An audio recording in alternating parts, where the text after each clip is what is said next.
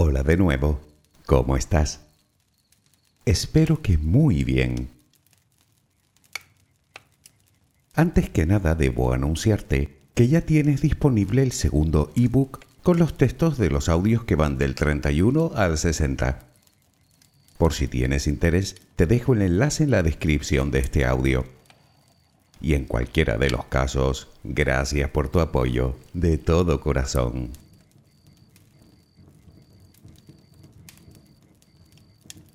¿Estamos solos en el universo?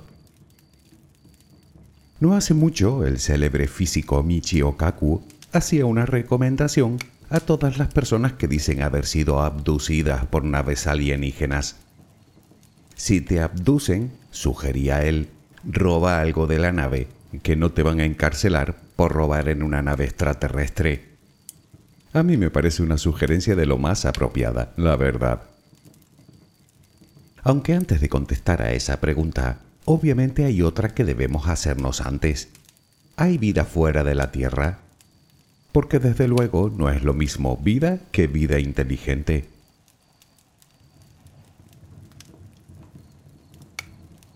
Hay que decir que en estos momentos, para la ciencia ambas preguntas no se responden con un sí o con un no, sino con un aún no lo sabemos.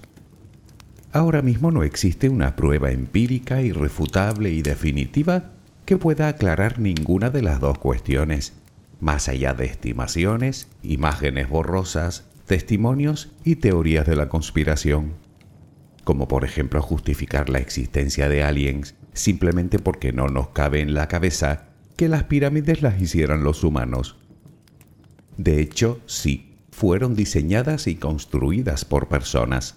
Y mira por dónde, de eso sí que existen pruebas. Algún día hablaremos de ellas, de las pirámides.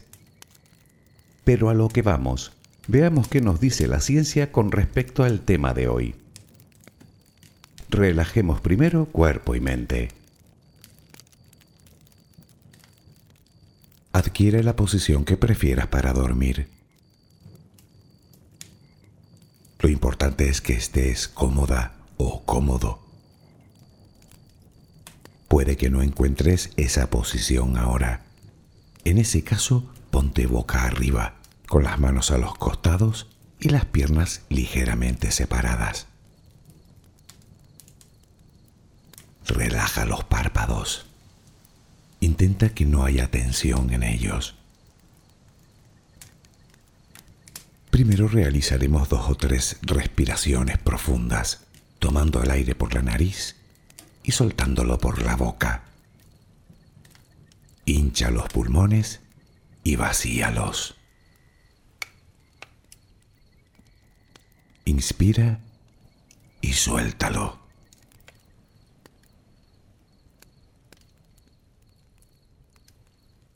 Ahora haremos una inspiración por la nariz, mantendremos el aire un par de segundos, durante los cuales mostraremos gratitud por lo que somos, por lo que tenemos, por lo que el universo nos ha dado y por lo que nos ha de dar. Luego suelta el aire también por la nariz. Repítelo dos o tres veces más. Cada vez que exhalas, notas cómo te vas vaciando de todo lo malo y negativo de tu vida y tu cuerpo se va relajando más y más. Inspira, retén el aire y suéltalo. Deja que salga todo lo que te contamina. Inspira y suéltalo. Sigue respirando tranquila y acompasadamente. Intenta hacer la respiración abdominal dejando que sea el estómago lo que se balancee con cada respiración. Inspira y suelta, sin forzarlo. Inspira y suelta.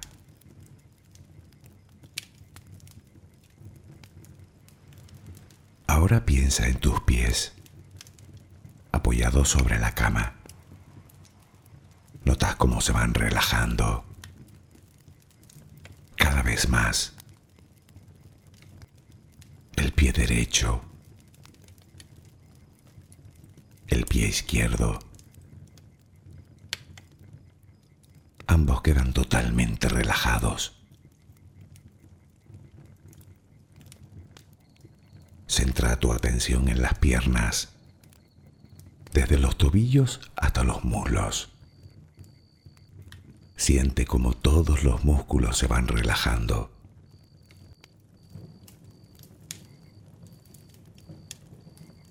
La pierna derecha queda completamente relajada. La pierna izquierda se relaja también. Notas como tus extremidades inferiores han quedado completamente relajadas.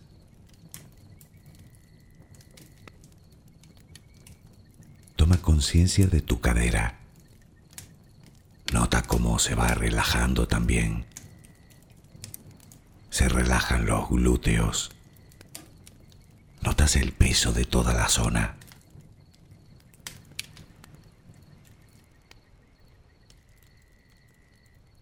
Piensa ahora en tu abdomen y en cómo los músculos de esa zona se van relajando también. Nota el alivio con cada exhalación.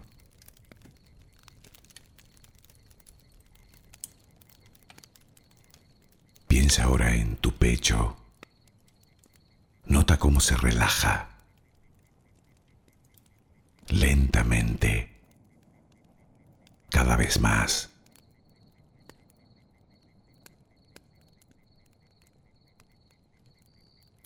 Centra tu pensamiento ahora en tu espalda y en todos los músculos que la cubren, desde la cadera hasta el cuello. Sientes como poco a poco se van relajando.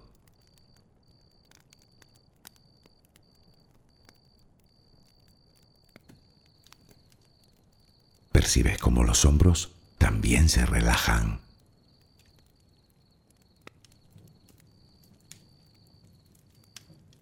Tu brazo y antebrazo derecho, tu mano derecha, los dedos de esa mano.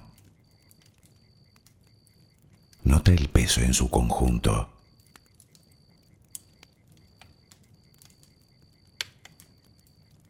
tu brazo y antebrazo izquierdo, tu mano izquierda, los dedos de esa mano. Nota el peso.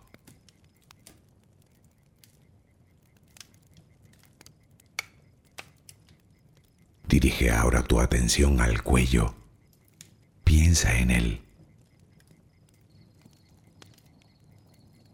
Siente como todos los músculos se van relajando.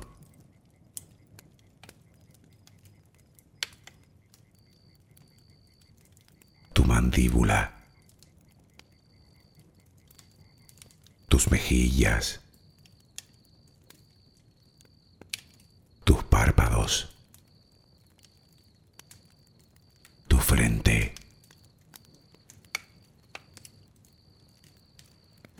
se van relajando más y más todas las partes de tu cara y tu cabeza.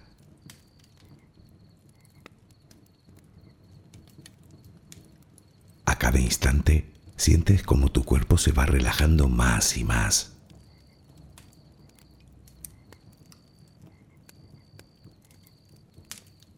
Ahora vuelve a tu respiración. Respiras de forma relajada notas el vaivén del estómago. Cada vez que exhalas, te notas más relajada o relajado.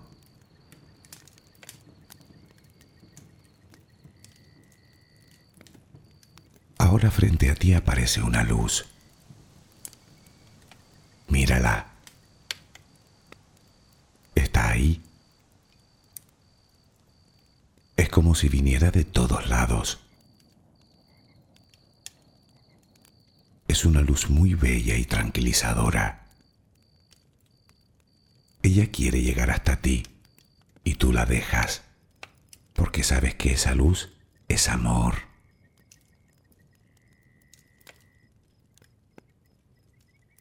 Notas cómo impregna cada parte de ti.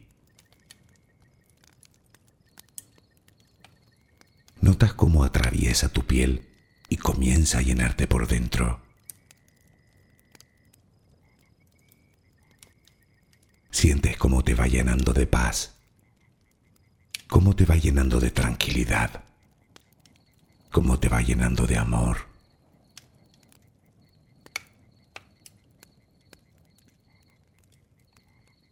Poco a poco va desapareciendo de ti todo rastro de preocupación. Poco a poco, cada rincón oscuro de tu cuerpo se va llenando de esa suave luz. Sientes cómo te va purificando por dentro y por fuera.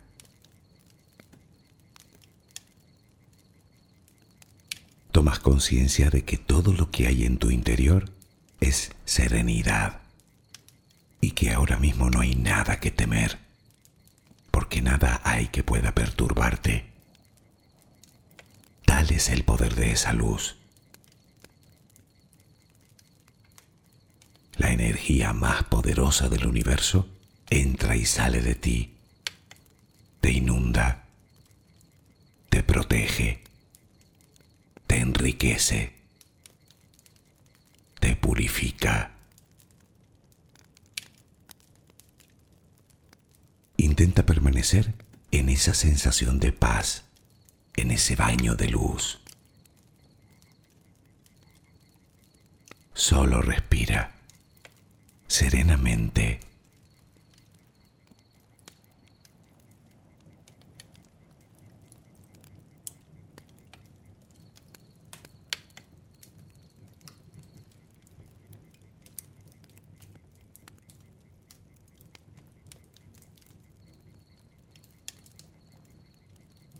La búsqueda de vida fuera de nuestro planeta es una tarea en la que muchos científicos llevan muchas décadas trabajando. Además, se trata de una de las cuestiones más controvertidas de la ciencia, sobre todo porque la única vida que conocemos es la que habita en nuestro planeta, toda ella basada en el carbono y con unos patrones muy bien definidos en cuanto a genética y metabolismo. Así que no tenemos con qué comparar.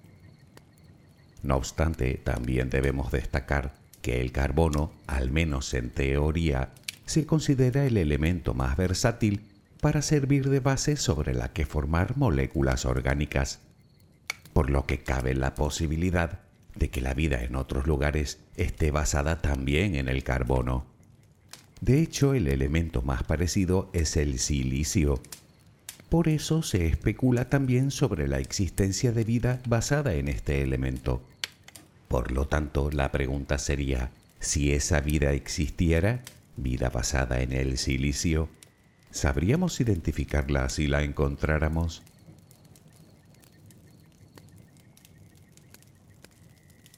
No hace mucho saltó la noticia del hallazgo de claros indicios de vida, obviamente bacteriana, en la atmósfera de Venus.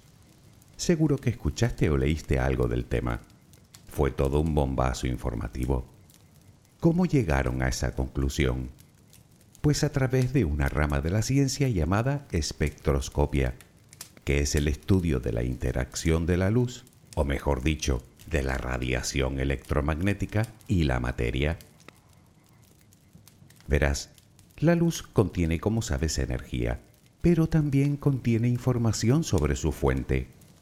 Por ejemplo, sabemos con certeza la composición del Sol y del resto de estrellas analizando la luz que recibimos de ellas. Bien, lo mismo sucede con el resto de cuerpos celestes, como por ejemplo la atmósfera de un planeta. La luz del Sol interactúa con ella de tal manera que sabemos de qué está hecha. Pues bien, resulta que analizando la luz procedente de la atmósfera de Venus, se ha encontrado una sustancia llamada fosfina o fosfano, una molécula formada por un átomo de fósforo y tres átomos de hidrógeno, que en la Tierra se asocia a la existencia de vida, pues ya ha sido encontrada en diversos microbios de nuestro planeta. Pero, ¿significa eso que hay vida en Venus?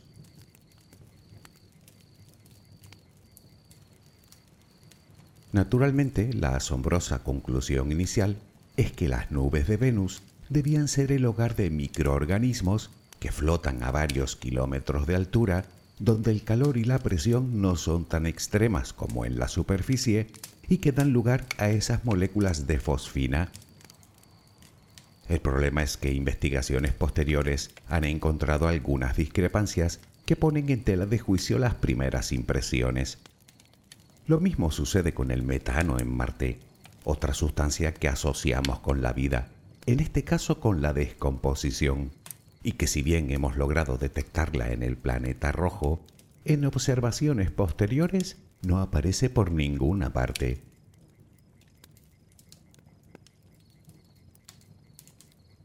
A este tipo de sustancias los científicos las llaman biofirmas o biomarcadores. Una biofirma es cualquier sustancia, objeto o patrón cuyo origen requiere la presencia de vida, por ejemplo el oxígeno, que en la Tierra es producto de organismos fotosintéticos, o el metano, o la fosfina, o determinadas moléculas orgánicas complejas. En realidad se cuentan casi mil biofirmas distintas posibles, pero claro, hablamos de la vida que conocemos por otro lado, muchas de esas biofirmas pueden haber sido producidas por procesos geológicos y ambientales, es decir, por procesos abióticos. Por lo tanto, pueden ser pistas, pero desde luego no definitivas para poder aseverar que existe vida en un lugar concreto. Pensemos por ejemplo en el oxígeno. Un planeta con una atmósfera que contenga oxígeno podría no contener vida y un planeta con una atmósfera sin oxígeno podría estar repleto de ella. Eso es justo lo que ocurrió en la Tierra hace miles de millones de años. Antes de que la atmósfera se llenara de oxígeno, el mar ya estaba plagado de vida bacteriana. Si en aquel momento una civilización hubiera intentado detectar alguna biofirma en la atmósfera de la Tierra, hubiera llegado a la conclusión de que nuestro planeta no albergaba vida.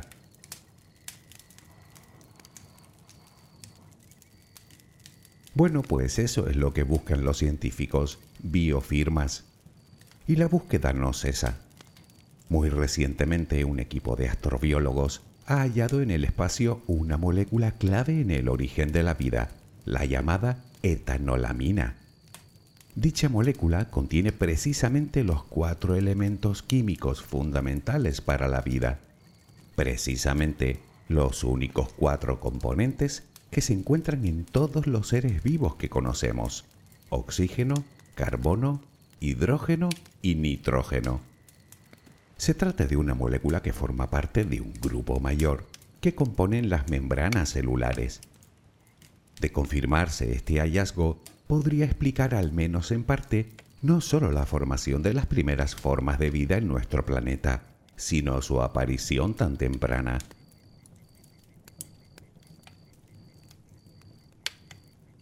Y es que si nos remitimos a la Tierra, se ha encontrado indicios de actividad biológica con más de 3.800 millones de años de antigüedad, cuando la Tierra no era más que un páramo ardiente, sometida a un bombardeo constante de enormes meteoritos capaces de arrasar un planeta entero. Esto confirma que la vida tuvo un inicio en nuestro planeta en unas condiciones muy difíciles e incluso que pudo haber sido destruida varias veces antes de asentarse definitivamente, lo cual indica que no sería un disparate encontrar formas biológicas en otros lugares del sistema solar y no solo en la atmósfera de Venus o en Marte, sino en diversas lunas como Europa, Titán o Encelado, todas ellas con condiciones parecidas a las de la Tierra en sus inicios.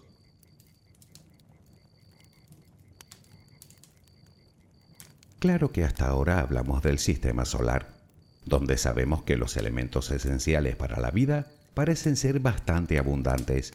Pero, ¿y en otros lugares del universo? Bien, hablemos de estimaciones. Se estima que en nuestra galaxia, la Vía Láctea, debe haber del orden de entre 100.000 y 400.000 millones de estrellas. Pongamos que hay la mitad, 200.000 millones. Entre el 5 y el 20% de todas ellas serían del tipo de nuestro Sol. Aun siendo muy conservadores, aceptando el 5%, solo en nuestra galaxia habrían 10.000 millones de soles como el nuestro. Con que solo el 1% de ellos albergaran planetas con condiciones similares a la Tierra, solo en nuestra galaxia habría del orden de 100 millones de planetas similares al nuestro. ¿Y sabes qué? Que hay tantas estrellas en la Vía Láctea como galaxias en el universo conocido. ¿Qué dices tú? Los científicos lo tienen bastante claro. Siempre y cuando lo que ha sucedido en la Tierra no se salga, digamos, de la normalidad, que al menos es lo que parece, casi con toda seguridad debe haber vida ahí afuera, y muy probablemente abunden los lugares con vida más evolucionada que una simple bacteria.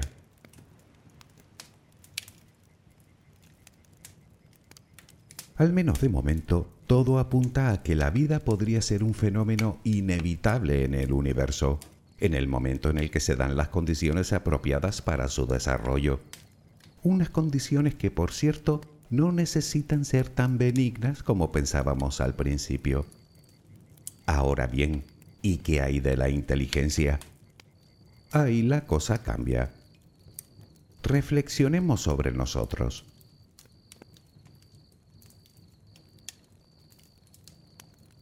A lo largo de la historia de la Tierra se han producido al menos cinco grandes extinciones masivas, es decir, que como mínimo cinco veces la vida ha estado a punto de desaparecer. La última tuvo lugar hace unos 65 millones de años, cuando un meteorito impactó contra nuestro planeta, haciendo desaparecer no solo a los dinosaurios, sino a todos los animales mayores que un perro pues resulta que gracias a esa catástrofe los mamíferos pudieron prosperar, entre ellos los primates, que más tarde darían lugar a los simios y estos a los homínidos. Quiero decir que nosotros, los seres humanos, somos el producto de una serie de adaptaciones, casualidades y cataclismos geológicos y cosmológicos sin los cuales probablemente no hubiéramos evolucionado. Una de esas casualidades la tenemos en la distancia de nuestro planeta a su estrella, el Sol, que posibilita una temperatura tal que mantiene el agua líquida. O en Sella, el planeta del tamaño de Marte, que chocó contra el nuestro en los albores del sistema solar y que dio como resultado a la Luna, ralentizando y estabilizando el movimiento de rotación de la Tierra. O erupciones volcánicas de cientos de miles de años, o drásticos cambios climáticos. Pues nosotros somos el resultado de todo eso.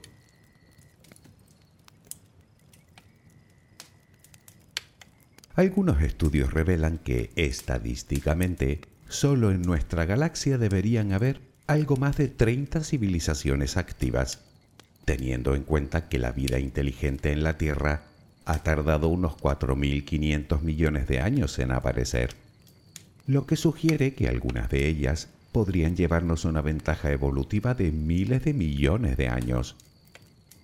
Pero vayamos por partes.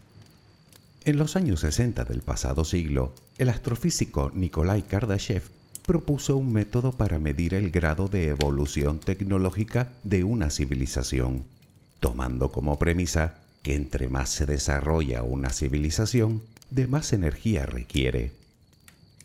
Kardashev hablaba de tres tipos de civilizaciones. La civilización del tipo 1 sería una especie que habría logrado aprovechar toda la energía disponible de su planeta, desde la energía eólica, la marina, la geológica.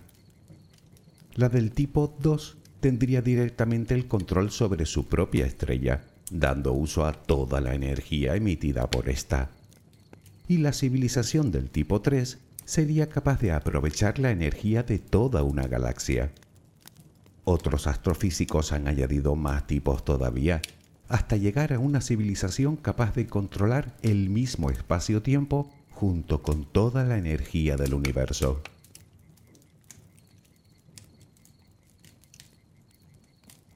Por lo que sabemos hoy en día, este tipo de civilizaciones son solo teóricas. Sin embargo, en esa escala, nosotros no llegaríamos ni al tipo 1. Seguimos alimentando nuestras fábricas, vehículos, hogares, con la energía acumulada en seres vivos que vivieron hace cientos de millones de años. En este sentido, muchos científicos creen que en unos 100 años aproximadamente podríamos llegar al nivel de civilización del tipo 1. Aunque eso sí, si no nos autodestruimos antes, claro.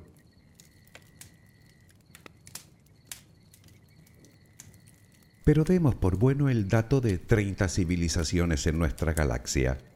Imaginemos que realmente existen.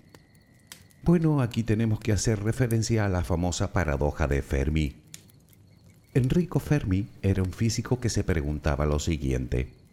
Si el universo es enorme y muy viejo y dispone de tiempo y espacio suficientes como para que la inteligencia evolucione y se desarrolle, ¿dónde se ha metido todo el mundo?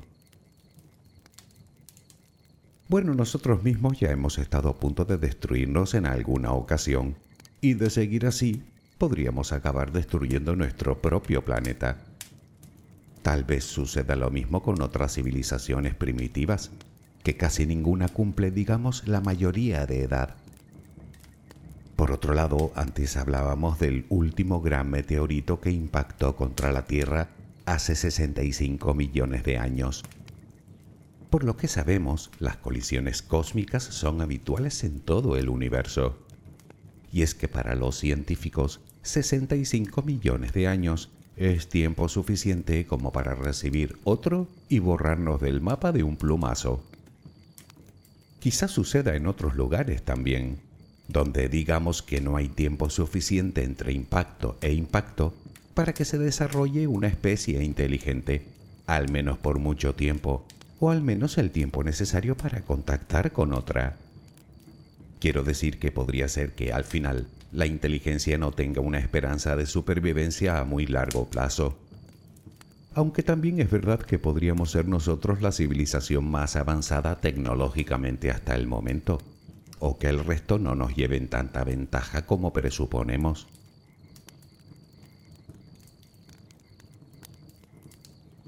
Pero ahí no acaban los motivos de por qué tal vez aún no hayamos contactado con nadie hay que tener en cuenta que, de ser cierto el dato de esas 30 civilizaciones, estas estarían separadas por unos 17.000 años luz de media, una distancia que difícilmente posibilitaría una comunicación bidireccional entre ellas. Si envías un mensaje a la velocidad de la luz, por ejemplo por medio de las ondas de radio o de un láser muy potente, ese mensaje tardaría 17.000 años en llegar a su destino y otros 17.000 de vuelta. Eso contando que la civilización receptora tuviera la tecnología y los conocimientos suficientes como para captar, interpretar y devolver el mensaje. Menuda conversación más aburrida.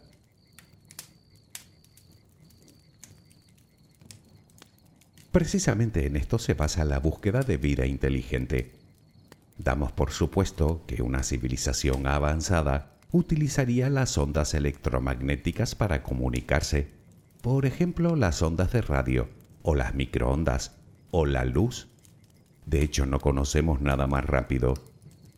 Pues bien, a eso se dedican en el proyecto SETI, con sus enormes radiotelescopios analizan millones de canales simultáneamente intentando captar alguna señal que obviamente no haya sido producida por procesos naturales. De momento todas las transmisiones fuera de lo común que han captado han sido falsos positivos. No obstante, según los responsables del proyecto, en unos 25 o 30 años deberíamos recibir la primera señal alienígena. Aunque pensando yo, nos queda otro motivo por el que aún no han contactado con nosotros de existir esas otras civilizaciones, y es que simplemente podrían no querer contactar con una especie tan primitiva y destructiva como la nuestra, lo cual visto lo visto, tal vez yo actuaría igual.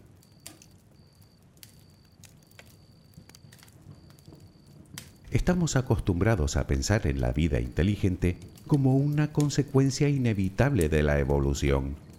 Pero, ¿y si no lo es? ¿Y si somos los únicos, al menos en esta galaxia? Sabemos que la evolución es un proceso aleatorio que lleva muchísimo tiempo. En nuestro planeta, sin ir más lejos, la fotosíntesis tardó 1.500 millones de años en evolucionar desde que se formó la Tierra las células complejas más de 2.500 millones de años, las formas de vida complejas como animales 4.000 millones de años. Y la inteligencia nada menos que 4.500 millones de años. Estos periodos de tiempo tan largos nos hacen pensar que tal vez la vida puede ser muy habitual o como decíamos antes, inevitable, pero también que la inteligencia podría ser un fenómeno increíblemente improbable.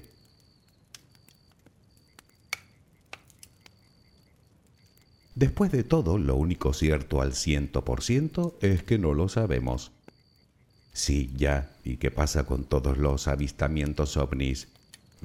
Bueno, en realidad, ovni no es sinónimo de nave alienígena.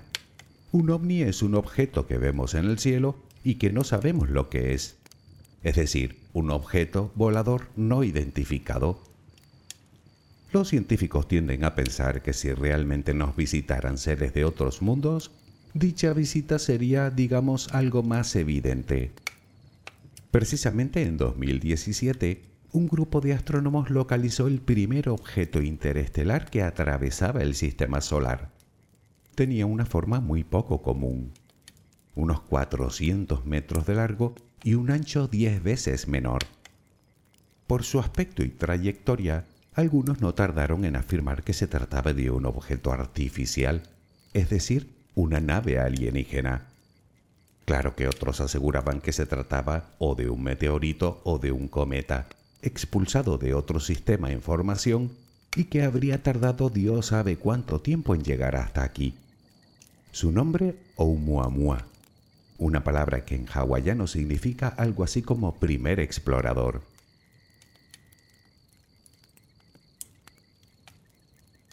¿Estamos solos? ¿Quién lo sabe? Es una pregunta a la que la ciencia podría dar respuesta mañana mismo o dentro de mil años. Claro que partimos de la base que la única inteligencia que conocemos es la nuestra, a pesar de que nuestro comportamiento, hay que reconocer, haya sido bastante estúpido a lo largo de nuestra corta historia. En fin, por creer, cada uno es libre de creer lo que estime oportuno. ¿Qué creo yo? Pues yo lo que creo es que el tema de hoy ha resultado demasiado amplio como para tratarlo en un solo audio, así que estoy pensando que voy a hablar más de estos temas próximamente. Por ejemplo, del extraño objeto Oumuamua o del mismo fenómeno ovni. ¿Qué opinas? Espero que mañana tengas una maravillosa jornada. Que descanses. Buenas noches.